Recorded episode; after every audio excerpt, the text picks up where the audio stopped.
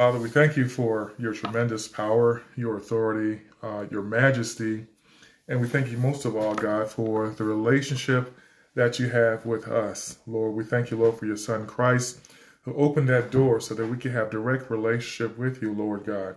We thank you, Father, for your Holy Spirit that your Son uh, uh, promised and left with us so that we can be taught and we can be guided into all truth and righteousness according to your will. Father, let this service and this message on today, Lord, continue to be your breath uh, being uh, blown into the hearts and the minds of the believers and the listeners and those who will be a part of Life Nation on today. We pray good success and we pray that the vessel, Lord God, will be just continually uh, endued on high with your power to release what you share, need to share into the environment in this hour. In Jesus' name we pray. Amen. Amen. So, thank you all again. Thank you, Apostle, for that prayer. Um, always, always, always blessed by his prayers. And I just want to say as we begin, if you would, please go ahead and share this broadcast out. If you know a teacher, share this broadcast out. Um, if you have teachers in your life, put it this broadcast, message it to them and say, hey, I want you to check this out today. So as we begin, um, just a little backdrop. I always go before the Lord to ask Him what it is that I'm going to be teaching and what it is that I'm going to be sharing. And I remember last week uh, saying to the Lord, Lord, I don't know what you want me to share. There's a lot that's in my heart, but I want to make sure that I'm sharing what you want me to share for this time and this season that will not only bless me, but it will bless the hearers.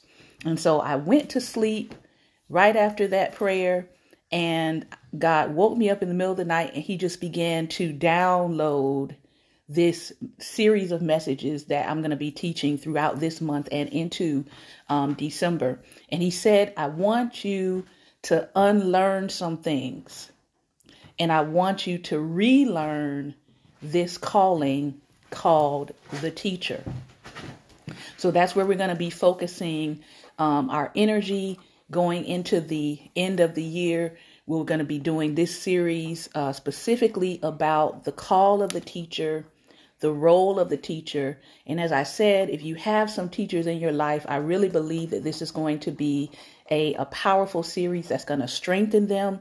But also, um, as you grow, as you learn, as you develop as well, I know I'm growing and learning and developing. It's also probably going to bring some clarity about the role of teachers in your own life. So, um, I do want to say thank you to uh, one of our partners who is on here today. She actually gave me this uh, shirt, and she didn't even really know that this is what I was getting ready to uh, start a series on. So I want to say thank you uh, openly for sending me this as just a confirmation of the message that I'm supposed to be sharing with you all now. So let's jump right in as I was hearing from the Lord, this is what He started this series off with. So I'm going to share it with you because it's kind of going to set the tone. He said, When people pretend not to hear you, it is a form of silencing you.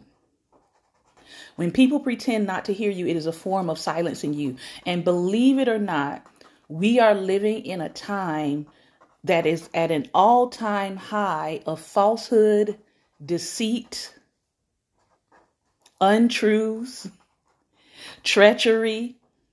And so, anyone who is trying to break through that barrier of falsehood, to break through that barrier of deceit, they are facing opposition right now. So, whether you're a teacher, whether you're a historian, whether you're a scholar, whether you are an archivist, whether you are an activist, whether you just simply want the truth to be heard and to be known, there is a concerted effort being made to silence people who want the truth to be heard and known, and silencing people who have a passion for the truth. And he said to me, Teachers are called to be voices of truth in the age of falsehood. Teachers are called to be voices of truth in the age of falsehood. And he took me to John the Baptist. And he asked a question. He said, How lonely do you think it was to be the voice crying in the wilderness? Mm. To be that one person who was walking alone in a truth that they had to introduce to a generation that was not really ready for that truth to come on the scene. So, John the Baptist was a voice, and he was crying in the wilderness. He wasn't whispering in the wilderness. He was in the wilderness. He was not only not whispering, but he was not on the outskirts of a difficult place, but he was smack dab in the midst of a difficult place. He wasn't a voice crying in the city, he was a voice crying in the wilderness where access to food and access to people was not at an arm's reach. So he had a message of truth. But if you wanted to get to that message of truth, you had to go into the wilderness. You had to seek him out to hear that truth. To reach for God in that moment, you had to leave comfort behind. Now, you didn't have to leave it behind forever, but you had to be willing to move and to mobilize yourself in order to seek out the truth. And the Holy Spirit said to me, Now the mobility is with your mind. That mobility to move out and to seek the truth is with your mind and with your mindset. So you have to ask yourself is your mindset mobile and global? Are you ready to move your mind into the place of truth?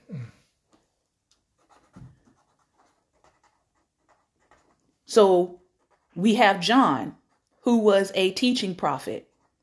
You have someone like Ezra, who we may get into in this series, who was a teaching scribe.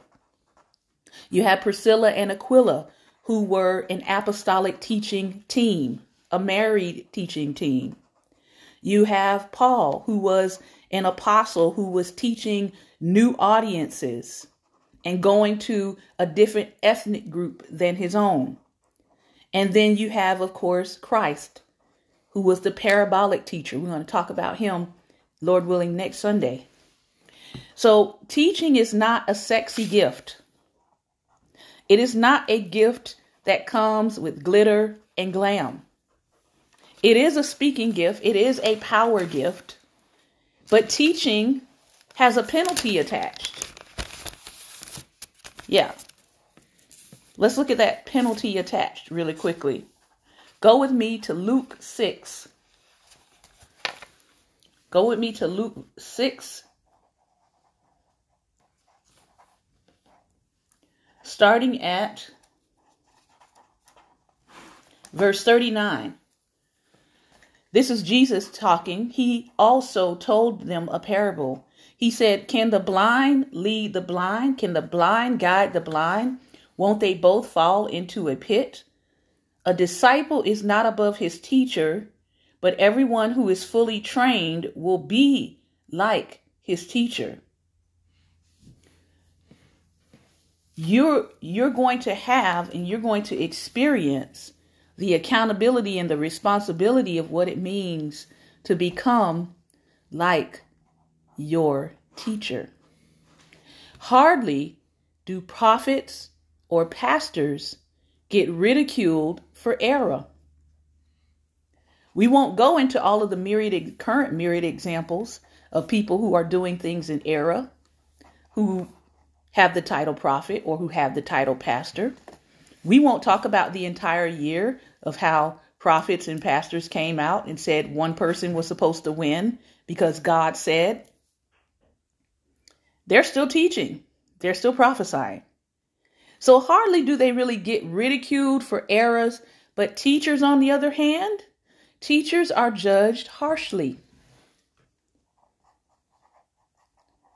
Now, the Holy Spirit answered my why. And here's the why. He said, Because doctrine and beliefs form a society and culture, and drives decisions or inactions of kings and presidents. I'm going to say that again. He said teachers get judged harshly because doctrine and beliefs form a society and culture and drives decisions or inactions of kings and presidents. And so we have to think about that. We have to look at that. And as we look at it, as we start diving into this, he said, I want you to go back to the to the rudiments and I want you to drill in and hone in the rudiments of what it means to be a teacher. So we're going to start with some terms and definitions because most of us think we know what teaching is and I know I thought I did. But he said, I want you to unlearn some things and I want you to relearn some things. So, what does the word teach mean? It's a Germanic word and it comes from the word token, which means to show or to present or to point out. So, if you're showing people things, you're presenting things, you're pointing things out, you are a teacher. Now, whether or not you have the gift or the calling to a specific um, purpose or principle or vision, that's a different thing. But what does it mean to educate? because this is the word that I use when I speak of myself. I don't just call myself a teacher, I am an educator. To educate comes from the Latin word educo, which means to draw out or to lead out, as in lead out of ignorance. It means to draw out or develop from within. So, an educator is trying to help you to develop inwardly and to draw out of you what is in you and to lead you out of ignorance. That's an educator. Everybody can teach, but not everyone is educating. Napoleon Hill said, An educated person is one who develops the faculty of their mind to acquire whatever they set their mind to achieve. So you got to ask yourself Am I developing the faculty of my mind? Or am I just simply intaking information or regurgitating things that I've heard other people say? Now, there's another interesting term that the Lord wants me to bring to your attention. He said, look up the word didactic and parabolic because this is the style and the method of teaching that Jesus really showed forth in his ministry.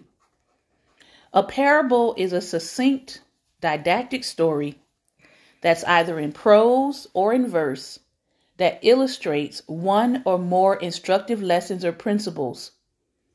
It's different than a fable because a parable has human characteristics, unlike fables that employ things like plants or animals or objects or nature in order to speak. These are short allegorical stories designed to illustrate or teach some truth, religious principle, or moral lesson. Therefore, an autodidactic is a self taught person. And then, what is doctrine? Doctrine is the body of principles, it is the dogma, it is the body of teaching or learning. It comes from the word doctor or teacher. Yes, a teacher is a doctor. They are a doctor of knowledge, sharing the dogma or the body of knowledge that they have learned. So then, today we're going to start out with James 3. Because, as the Lord told me, teachers have an accountability that they have to deal with. So let's look at James 3 1 through 2.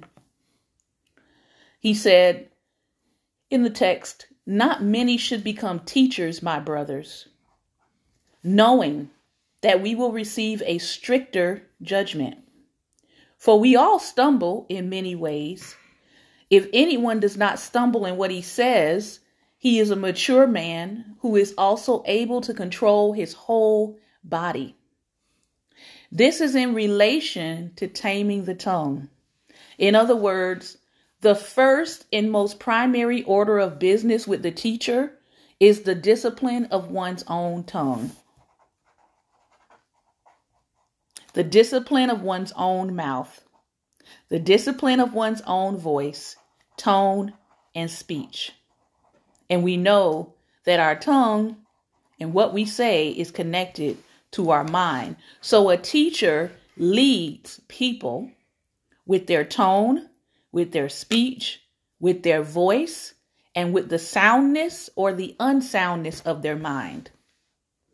When a teacher bypasses the process of self discipline, word discipline, and mental readiness, it can lead to dire consequences.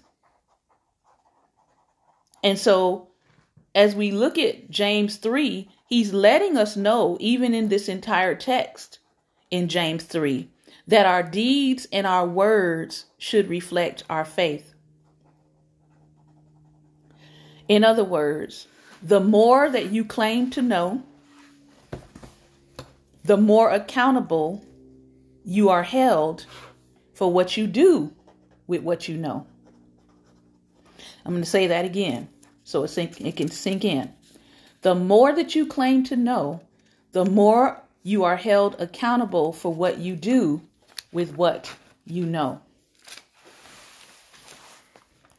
So, James' warning that he gives here, it might have been an issue in his day that there were too many self proclaimed teachers.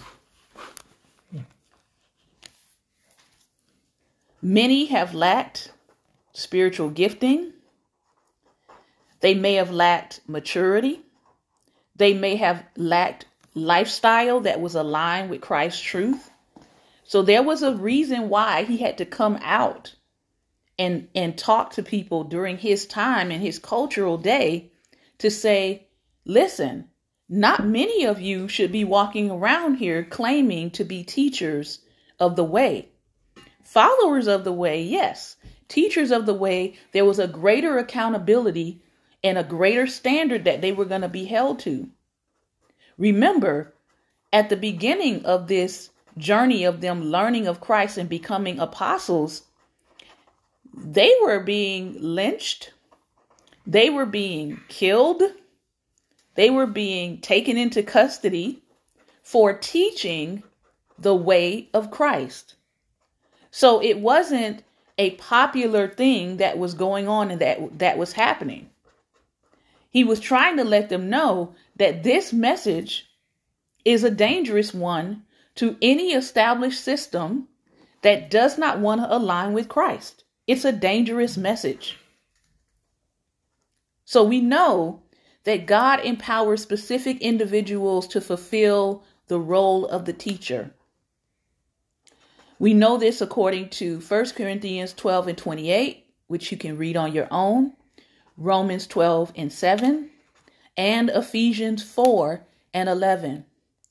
Teachers help to make the Word of God clear, in this context, to the believer. So when we're talking about the calling of a teacher, we're talking about those who are called to help make the Word of God clear to the believer.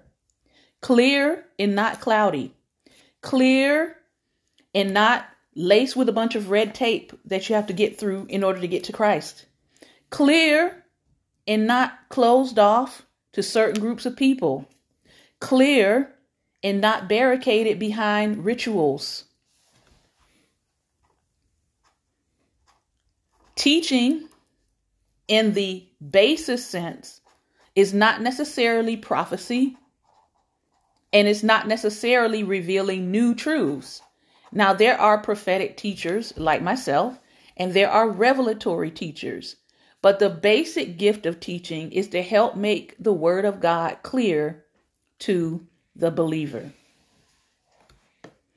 Teachers do the work of taking what has been revealed and making it easy to understand and follow. So if you're listening to a teacher and the more that you listen to them, the more confused you get, chances are their teaching is not their calling. They might be a prophet, But teaching teachers are to make clear the word of God. Teachers have to live by the truth that they teach. They also have to be careful to not lead people away by their own words and their own philosophy. Again, we're talking specifically about those who are are called to teach the gospel. And so James says, if you're going to teach, you have to deal with the responsibility of your voice. You have to be accountable for your voice. And you have to watch out so that you don't mislead people by your teaching. So, what is your responsibility as a teacher? Your responsibility is what you do with your voice. Your responsibility is self discipline. Your responsibility is a godly lifestyle.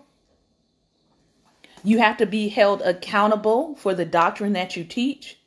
And you have to recognize and accept that there are consequences for misleading words. Let's keep reading.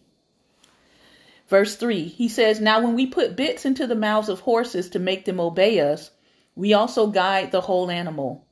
And consider ships. Though very large and driven by fierce winds, they are guided by a very small rudder wherever the will of the pilot directs. So, too, though the tongue is a small part of the body, it boasts great things. Consider how large a forest a small fire ignites. And the tongue is a fire. The tongue, a world of unrighteousness, is placed among the parts of our bodies. It pollutes the whole body, sets the course of life on fire, and is set on fire by hell. Now you would think reading that, man, there's no hope for the tongue. there's no hope from what he's saying. But let's keep reading. He says, For every creature, animal or bird, reptile or fish is tamed and has been tamed by man, but no man can tame the tongue. It is a restless evil, full of deadly poison. With it we bless our Lord and Father, and with it we curse men who are made in God's likeness. Out of the same mouth come blessing and cursing. My brothers, these things should not be this way. Does a spring pour out sweet and bitter water from the same opening? Can a fig tree produce olives, my brothers, or a grapevine produce figs? Neither can a salt water spring yield fresh water. Hmm. Who is wise and understanding among you? He should show his works by good conduct with wisdom's gentleness. But if you have bitter envy and selfish ambition in your heart, don't brag and lie in defiance of the truth. Mm. Such wisdom does not come down from above, but is earthly, sensual, and demonic. For where envy and selfish ambition exist, there is disorder in every kind of evil. But let me tell you where your source is supposed to be coming from, teachers of God.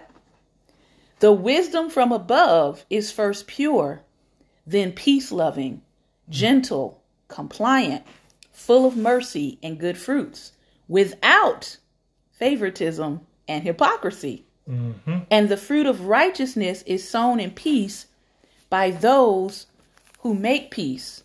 So let's break it down. James tells us about and shows us faith and works. That what one does and what one says proves what they believe and proves where their source is. Because your faith will change your speech and your actions. And we need to aim for this change daily. Cursing people while loving God is a display of an immature faith. Surprised? Mm. A teacher moving toward perfection is, is active in doing good, not being boastful, being peaceful, being focused on purpose, and living a life pleasing to God. So, how we teach, how we speak about others, how we speak to others, you have to ask yourself the question Am I letting godly wisdom mature in me? Am I the holdup to godly wisdom maturing in me? Just think about it. James tells us the tongue is a fire. Well, what is fire? Fire can light things up, it can provide warmth, or it can destroy. It can destroy or it can cleanse an environment. It can corrupt. It can set the course of your life. Your voice can set the course of your life. It can set you on a path to destruction or it can set you on a path to purpose. He said, No man can tame the tongue. But here's the good news the Holy Spirit can. So he's letting you know right up front if you're trying to tame the tongue in your own strength, you are more than likely going to fail at it. Why? It is a restless evil. It always wants to get into something. It always wants to release fully deadly, poisonous things. Hmm. So I need the power of the Spirit to conquer this tongue, to make this tongue set me on a course of life versus setting me on a course of destruction. The Spirit of God tames the tongue. We cannot do it with human effort alone.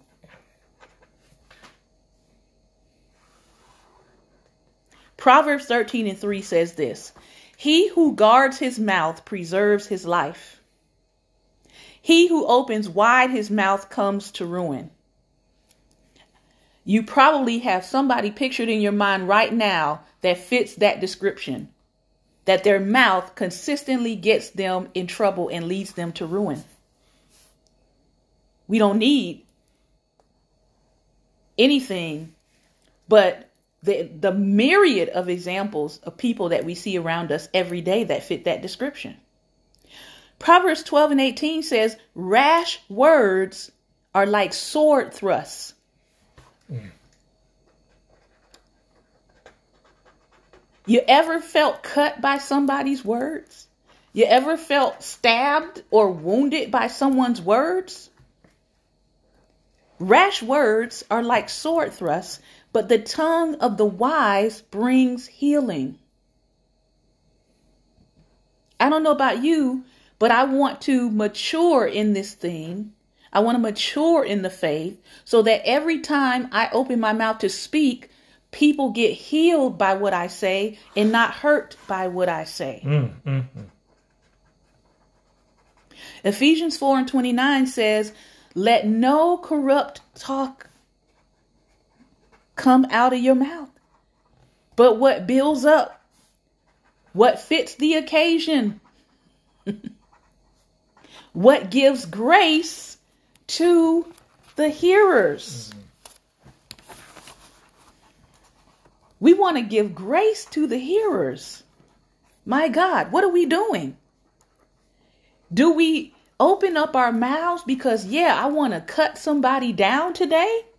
Or do we open up our mouths saying, yes, I want to lift somebody up today?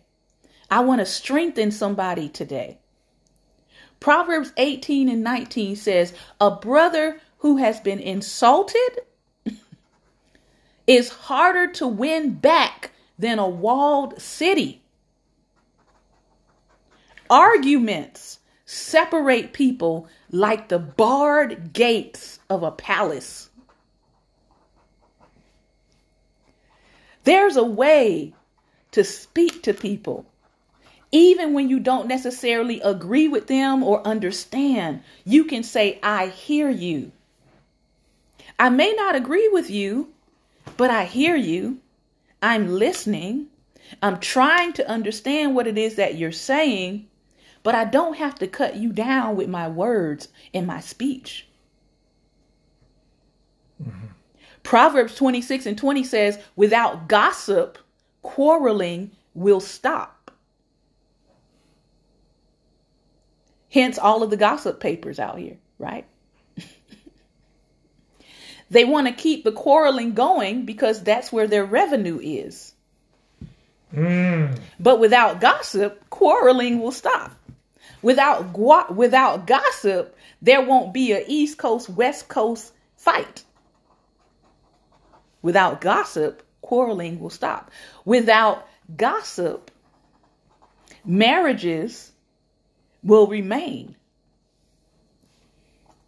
Proverbs 11 and 17 says, You nourish your soul when you are kind, and you destroy yourself when you are cruel.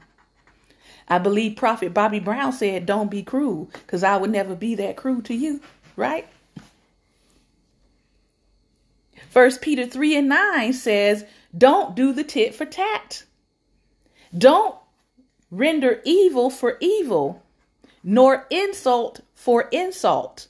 Or in today's vernacular, don't render petty for petty. we have whole gospel ministers out here saying that they are called to the ministry of petty, and the Bible says otherwise. You inherit a blessing when you repay evil with a blessing. That's First Peter 3 and 9. So you want to understand spiritual law? You inherit a blessing when you repay evil with a blessing. Proverbs 16 24. Kind words are like honey, sweet to the soul and healthy for the body. And then I just kept seeing the word kind and kind this and kind that. And a lot of you know that I talk about how kindness is a form of currency, but it really is. Could the fountain of youth actually be in kindness? That's released out of you, that's restoring your own body? Because Proverbs 11 17 says, You nourish your soul when you are kind. You nourish your soul when you are kind. Mm-hmm.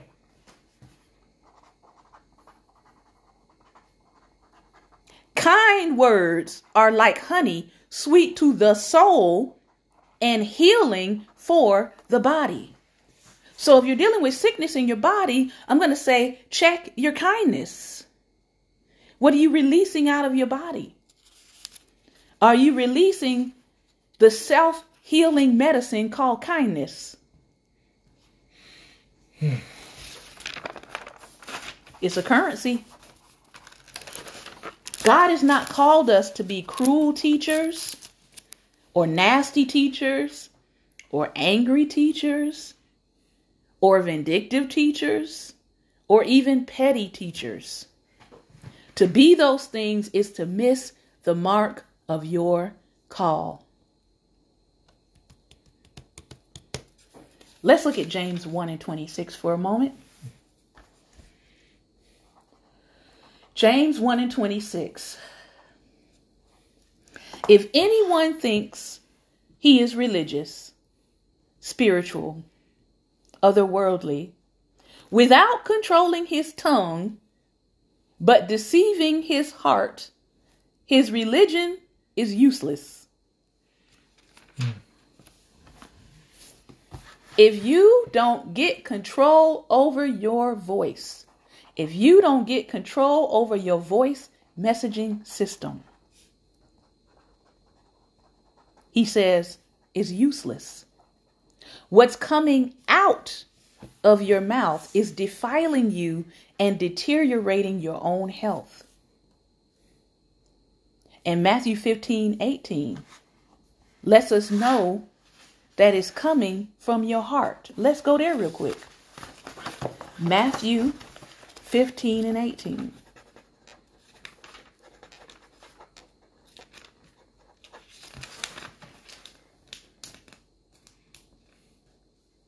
And it reads, But what comes out of the mouth comes from the heart, And this defiles a man.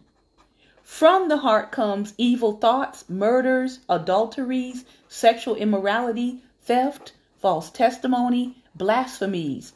These are the things that defile a man, but eating with unwashed hands does not defile a man. It's an unwashed heart that defiles a man, a human, a teacher. So, in essence, your mouth is cruel because your heart is diseased. Mm.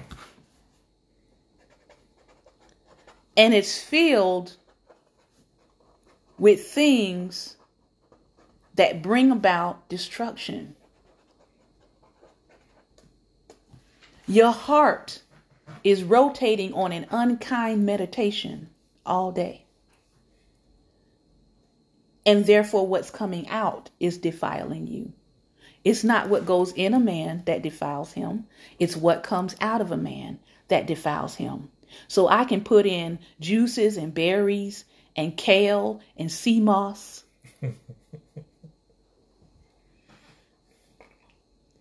in my heart, and I still have heart disease. Yes.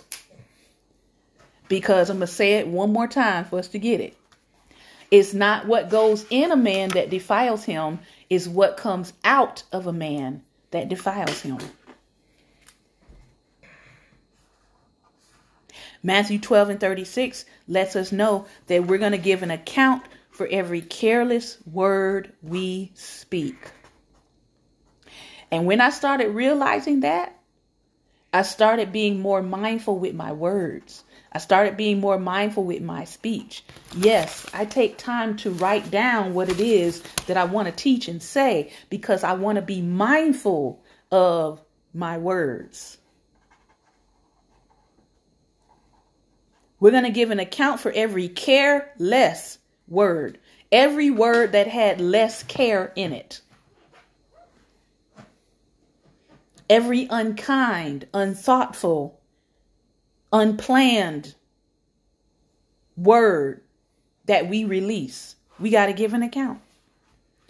By our words, we will be justified, and by our words, we will be condemned. And so, what is your voice messaging? What is your voice messaging to your family, to your friends, to your followers, in your professional space, in your environment, to your larger global community? What is your voice messaging? Colossians 4 and 6, and we're starting to wrap up. It gives us some qualifications. Colossians 4 and 6. Let your speech always be gracious and seasoned with salt so that you know how you ought to answer each person. When in doubt, be gracious. When in doubt, grace it out. it's supposed to be seasoned with salt. Salt is a preservative. Are your words preserving people or are they punishing to people? Are they preserving people or are they pummeling people? So, does your messaging pass the litmus test? Is it gracious and is it preserving? Is it gracious? Is it preserving? You know, in the field of teaching, we often use an acronym called THINK. We say think before you speak, but I'm going to say think before you teach. Is it true what you're about to say? Is it helpful what you're about to say? Is it inspiring? Does it have a positive intent? What you're about to say or teach? Is it necessary? And is it kind? There goes that word again kind. Do you understand the office? Or is your voice removing you from your call?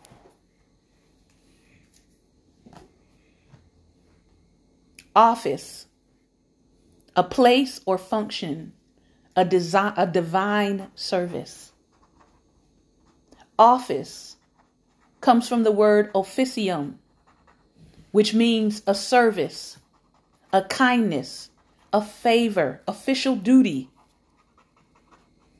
a work doing. It also means power, might, abundance, ecclesiastical service, or position. So if I say I am in the office of a teacher, I'm saying I'm in the kindness of a teacher. I'm doing a kindness in this position called the office. I'm in the service of being a teacher, and I'm doing it at the favor or at the pleasure of the one who sent me. So it's the official duty of operating in the power and the might and the abundance of work doing for this position. Same goes with a prophet, pastor, apostle, evangelist. If you're in the office of, you're in the kindness of, you're in the service of, you're in the favor of, and you're at the service of the king, you're in the service of Christ. You have the favor of God to do it and you serve at the pleasure of the king. Never forget this. Everything that we do, we do it at the pleasure of the king. And you know what happens when you're moved from office? You are disappointed. That's what that means. To disappoint means to remove from appointment.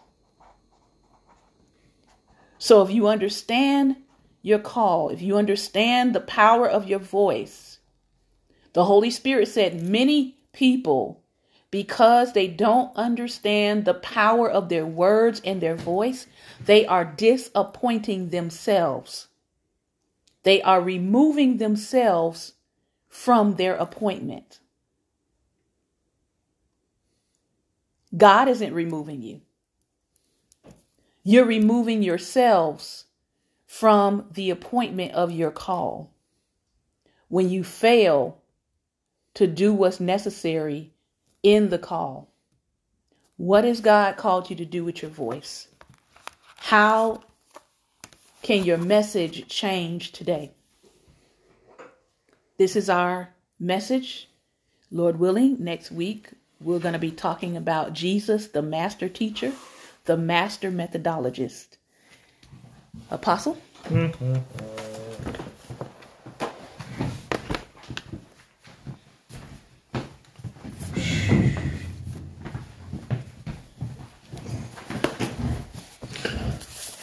God bless everyone here.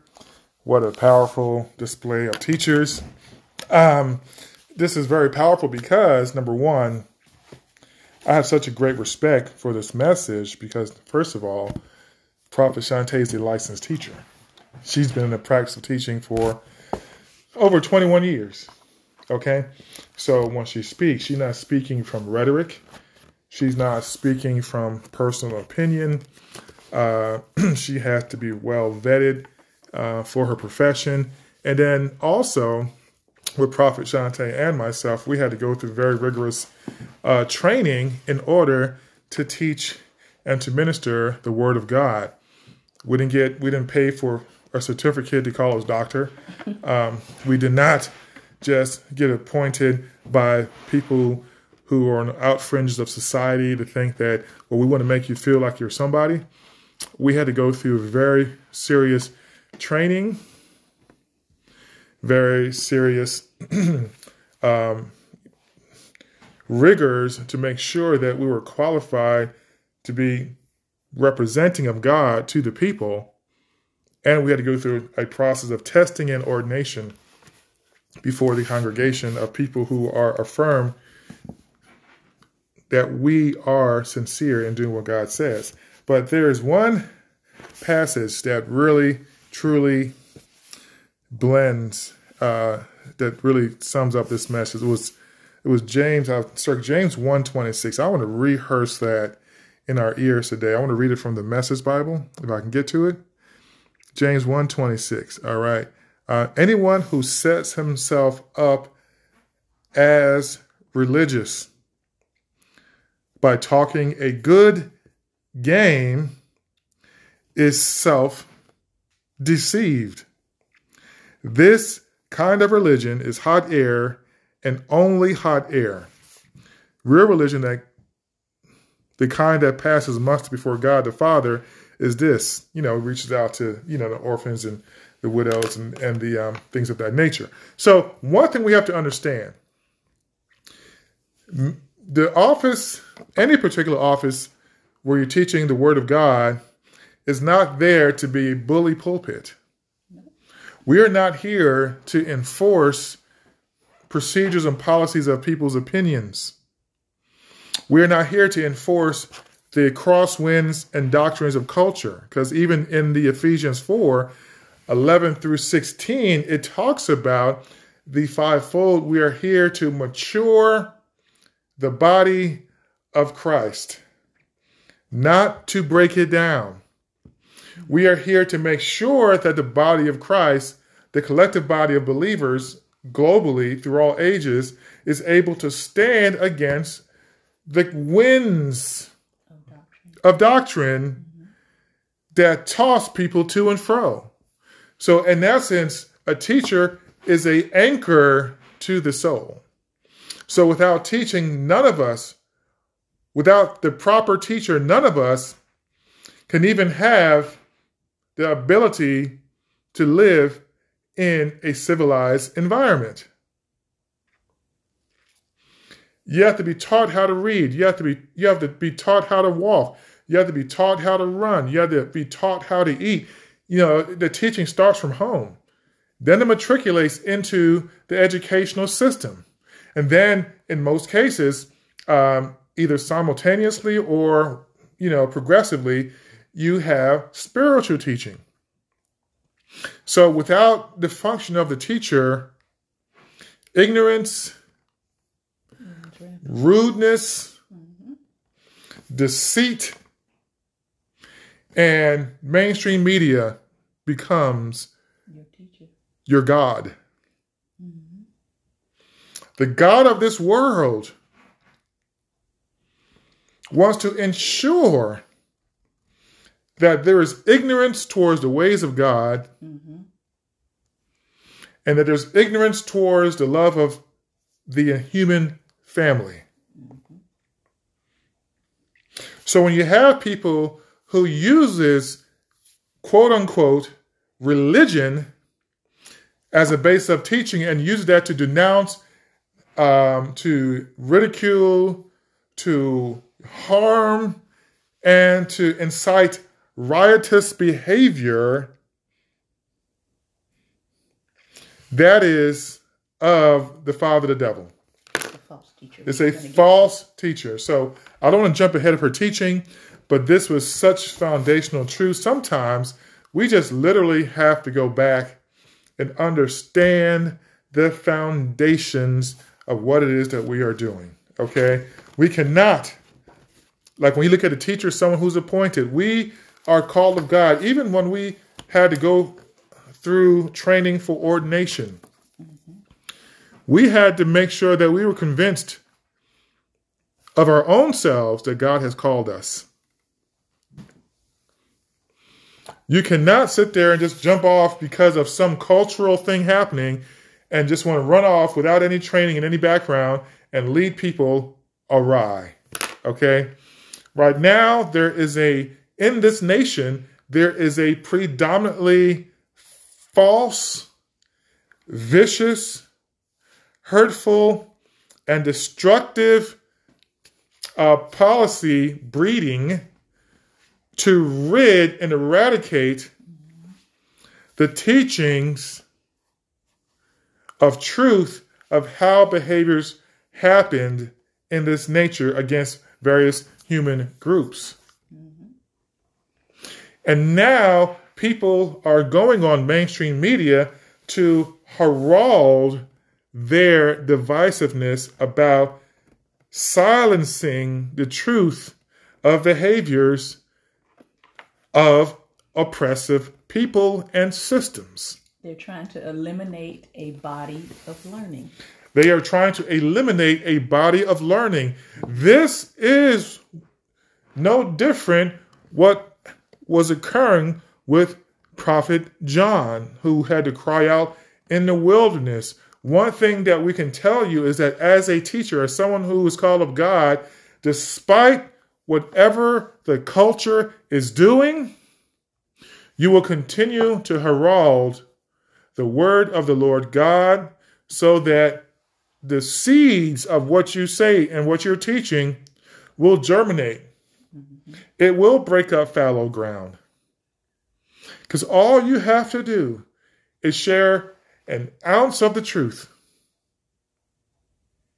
And that will go in and it will attack and it will dilute and it will dissolve fallow ground. We have to understand that we're in a society where everybody wants to consider themselves a teacher and everybody wants to consider themselves particularly as a Christian and everything about the lifestyle and the words of these individuals are contrary to the word of God. So we have to understand just because someone proclaims or professes a faith that is son of Christ does not mean they are qualified to teach Christ or called to teach of Christ to our culture. We have political figures, some who have just uh, won various offices that use their Christianity as a religious term to herald negative, dismantling, vicious, evil, hot air, worthless words that people want to adopt as foundational truth. And that's where the teacher comes in. As in the beginning of her Prophet Shanta in this message, the teacher's work at, is a high risk environment because you must share the truth despite how the culture feels about that truth. Christ came and he taught the truth, and people were set free, and the people were set on fire in anger. So when you teach, know that there is no, there's going to be people who receive, and there are people who are going to hate. That's why you must be sure of your calling to teach. That's why you must be sound in what you're teaching, so that in the end of the day, in the end of your life, in the end of the call that God has placed upon your life, which generally occurs when you transition into His personal presence, you must be sure that you are sound and truthful and that your appointment stays sure with God. And your life aligns with what you teach. And your life aligns with what you teach. It's no thing, it's terrible to say 2 Corinthians than to stand up in front of a building with a Bible in your hand and then shoot at people in your way. That's something that has occurred recently in our modern culture, but everybody heralds that whole effort or that individual as being a teacher or someone of God, and they follow those principles. So we have to understand that God has his true teachers but the kingdom of darkness loves to bring people who are centered around lies and pride, arrogance, and greed, who want to run amok the office of the teacher and the truth that God has for the world. But the gates of hell shall not prevail against the teachers who bring the truth of the Word of God. So let me pray. Heavenly Father, we thank you, Lord, for this message. We thank you, Lord, for the power and the authority of the teacher. Lord, we pray that those who are listening will continue to search their heart and their minds and their souls to receive what your Holy Spirit is saying through this message. And Lord, help us to examine our lives that we are, as we have been appointed to share and to teach the gospel, that we maintain the truth of the gospel in all of our ways.